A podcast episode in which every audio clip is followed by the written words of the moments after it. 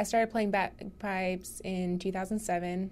Um, I was about 13, I guess. Uh, my grandma is from Scotland, and my grandfather as well. Um, and so I had grown up hearing the bagpipes. Um, I grew up going to Scottish festivals, and I just kind of got interested in it from a young age and was finally able to have the discipline to actually start doing it when I was about 13, 14. I'm actually a competitive bagpiper, and so I've been um, competing the bagpipes uh, since I started playing. And I have always been looking for a college that had a pipe band, so that was actually one of the key factors in me choosing Covenant was that it had a pipe band.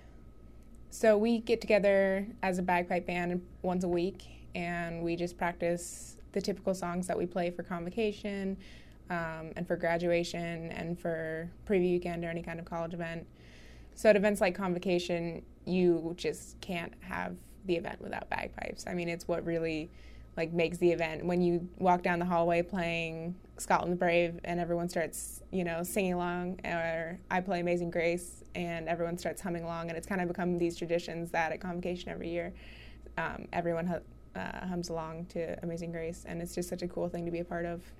Covenant's a great place to be a bagpiper. Um, there's a lot of other bagpipers in the area, so we have good teachers that are offered here. It's a lot of fun to be in the college pipe band club just to be able to play with other people on campus who play the bagpipes as well.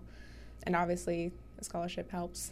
I'm a senior, so I'll be graduating in the summer, but I'm really excited to see where the Covenant College Pipe and Drum Corps is going.